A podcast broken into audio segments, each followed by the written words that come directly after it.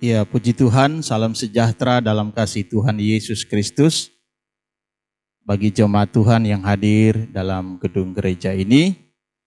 Dan malam hari ini juga adalah sebuah konten khotbah video pertama ya dari uh, ibadah keluarga atau ibadah rumah tangga sehingga malam hari ini juga saya menyapa ya, saya menyapa uh, jemaat-jemaat Tuhan yang menyaksikan uh, video ini ya. Memang ini tidak live streaming, tetapi uh, kami uh, mulai bergerak ya pelayanan di uh, media sosial yaitu channel YouTube. Ya, puji Tuhan. Mari malam hari ini kita merenungkan kebenaran firman Tuhan yang terambil dalam Yakobus pasal yang pertama. Yakobus pasal yang pertama kita melihat dan kita merenungkan ayat-ayat ini di dalam ayat yang mulai ayat yang kedua dan ketiga. Demikian firman Tuhan. Saudara-saudaraku, anggaplah sebagai suatu kebahagiaan apabila kamu jatuh ke dalam berbagai-bagai pencobaan. Sebab kamu tahu bahwa ujian terhadap imanmu itu menghasilkan ketekunan. Nah, Saudara saya beberapa minggu lalu saya sudah bahas di dalam satu Petrus pasal yang pertama. Saya sudah menyampaikan kepada jemaat Tuhan bahwa pencobaan pencobaan itu adalah sebuah realita kehidupan. Jadi konsekuensi dari kehidupan manusia di bumi ini yaitu bahwa manusia akan mengalami namanya pencobaan. Jadi ini adalah sebuah realita kehidupan. Tetapi kita sebagai anak-anak Tuhan, anak-anak Tuhan, apa pun keadaan itu, itu tidak akan menjadi sebuah hal yang sia-sia. Semua hal yang kita alami dari sebuah konsekuensi kehidupan di dunia ini, termasuk itu pencobaan, semuanya itu memberi arti bagi kita sebagai anak-anak Tuhan. Nah, sehingga dalam ayat ini Yakobus ingin menyatakan kepada kita bahwa melihat pencobaan itu jangan melihat dengan sudut pandang bahwa ini sebuah hal yang sial. Ini sebuah musibah. Sekalipun realita bahwa pencobaan itu menimbulkan sebuah keadaan batin yang tidak menyenangkan, menimbulkan kegalauan, menimbulkan mungkin eh, kecemasan, menimbulkan ketakutan. Itu realita. Tetapi mari Yakobus ingin mengajarkan kita bahwa melihat pencobaan itu itu sebu, lihatlah itu dari sudut pandang di mana itu adalah sebuah sarana Tuhan yang akan dipakai untuk menguji iman kita sehingga lihat pencobaan itu sebagai suatu kebahagiaan. Ya. Sebagai suatu kebahagiaan. Karena pencobaan itu akan digunakan Tuhan untuk menguji iman kita. Jadi pencobaan itu memberi makna bagi kehidupan anak-anak Tuhan. Nah, oleh sebab itu ini tergantung bagaimana cara pandang kita melihat pencobaan itu, ya. Datang lewat masalah hidup, datang lewat sakit penyakit, ya. Datang mungkin bisa lewat usaha-usaha yang bangkrut, ya. Mungkin kita mengalami kerugian. datang dengan mungkin persoalan rumah tangga, persoalan keluarga, bahkan mungkin datang lewat persoalan-persoalan dalam pelayanan. Tetapi mari ini cara pandang kita melihat semua hal ini yang dikategorikan sebagai sebuah pencobaan itu dari sudut pandang kita melihat. Kalau kita melihat itu sesuatu yang berat, sesuatu yang menyusahkan, sesuatu bahkan mungkin yang bisa merugikan, maka kita tidak akan bisa mendapatkan makna dari pencobaan itu. Kita tidak akan bisa menemukan arti yang sebenarnya dari pencobaan itu. Karena anak-anak Tuhan, saya yakin dan saya percaya kehidupannya ada di dalam kendalinya Tuhan. Paulus bilang begini kalau saudara lihat di ayat 1 Korintus pasal yang ke-10. Paulus bilang begini soal pencobaan itu ya. Ayat yang ke-13. Pencobaan-pencobaan yang kamu alami ialah pencobaan-pencobaan biasa.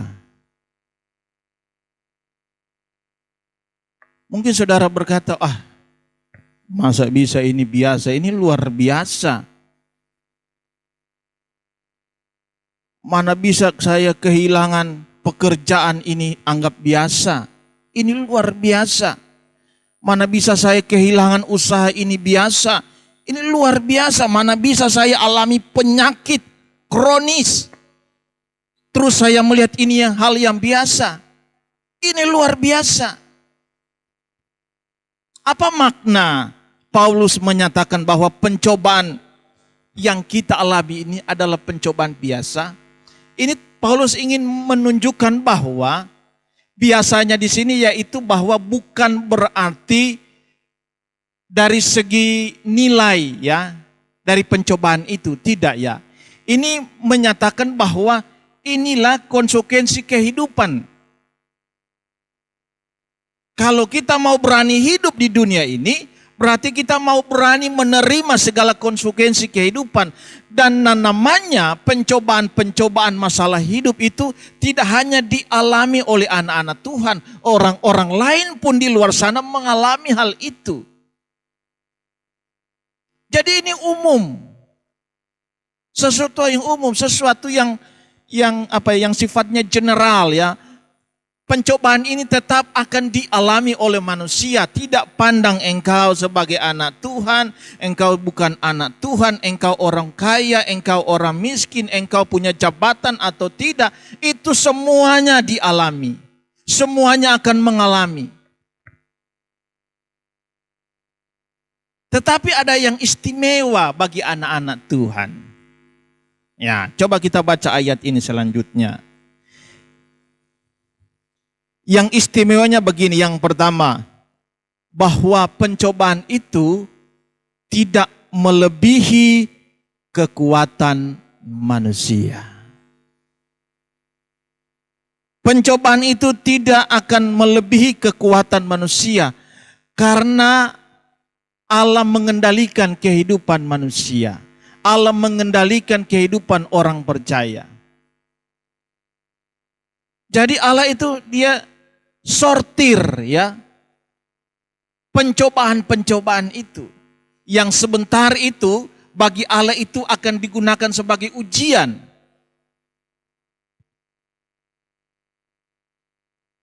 Kalau di sekolah itu ada namanya ujian, ya. Dalam pendidikan itu ujian. Berarti kalau ada ujian itu pertanda bahwa itu akan naik kelas, ya. Akan naik akan adanya kenaikan tingkatan. Itu diuji. Jadi itu dia mengandung makna positif, ujian. Bukan bertujuan menjatuhkan. Kalau iblis mencobai, tujuannya menjatuhkan. Kita lihat saja ya kehidupan Ayub. Allah mengizinkan iblis untuk mencobai Ayub. Nah, Iblis memiliki tujuan mencobai Ayub untuk menjatuhkan Ayub. Supaya dengan cobat ini dia jatuh, dia sangkal Tuhan, ya. Dia tidak lagi percaya kepada Tuhan. Tetapi Allah tidak. Allah memiliki tujuan yang berbeda dari iblis. Allah mengizinkan Ayub dicobai oleh iblis untuk tujuan supaya dia naik tingkat. Menguji kekuatan imannya. Jadi dua hal yang berbeda. Nah, dari hal ini kita melihat saudara, kita terus pembacaan ayat tadi dalam 1 Korintus 10. Bahwa yang pertama bahwa keku, pencobaan itu tidak akan melebihi kekuatan manusia. Kenapa saudara? Sebab Allah setia, karena itu ia tidak akan membiarkan kamu dicobai melampaui kekuatanmu. Nah, ini saya katakan tadi bahwa anak-anak Tuhan kehidupannya itu ada di dalam kontrol dan kendalinya Tuhan. Dia tidak akan meluaskan. Kalau memang ini pencobaan melebihi kekuatan kita, maka itu dia tidak izinkan terjadi.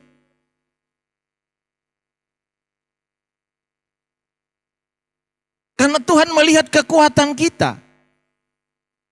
Tidak secara apa seenaknya ya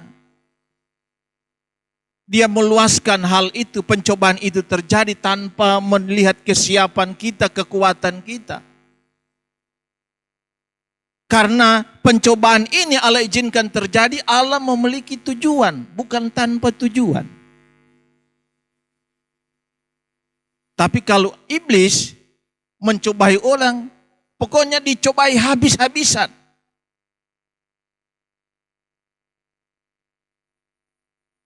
supaya kita jatuh. Tapi kalau Tuhan tidak.